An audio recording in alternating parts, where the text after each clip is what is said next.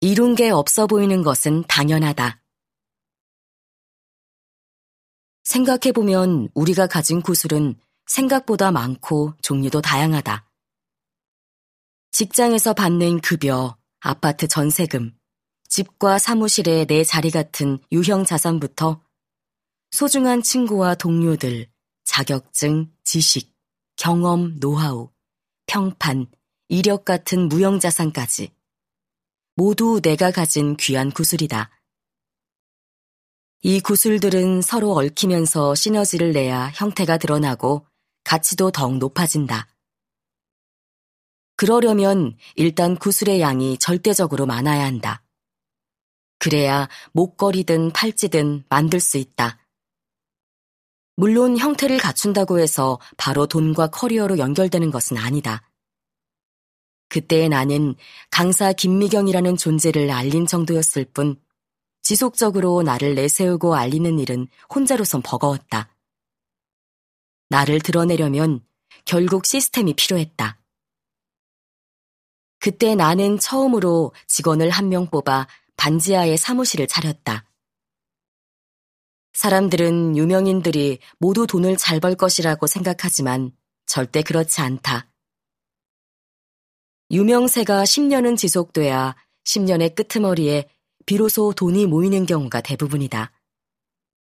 나도 마찬가지여서 지금 내가 가진 자산의 대부분은 50대 중후반에 모은 것들이다. 구슬을 꿰기 시작한 지 15년 만에 비로소 안정된 기반을 만든 것이다. 마흔에는 조금만 노력하면 금방 뭐라도 완성될 것처럼 보이지만 소리만 요란할 뿐 막상 들여다보면 내실이 없는 경우가 많다.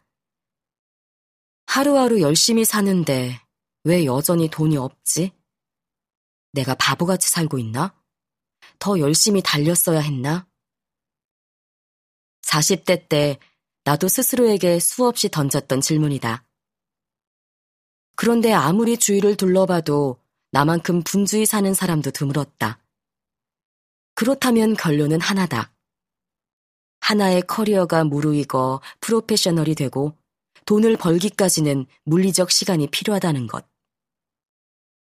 내 꿈에 투자하고 테스트를 하고 피드백을 받아 수정하고 다른 구슬들과 연결하면서 성장하려면 반드시 일정량의 인고의 시간을 지나야 한다.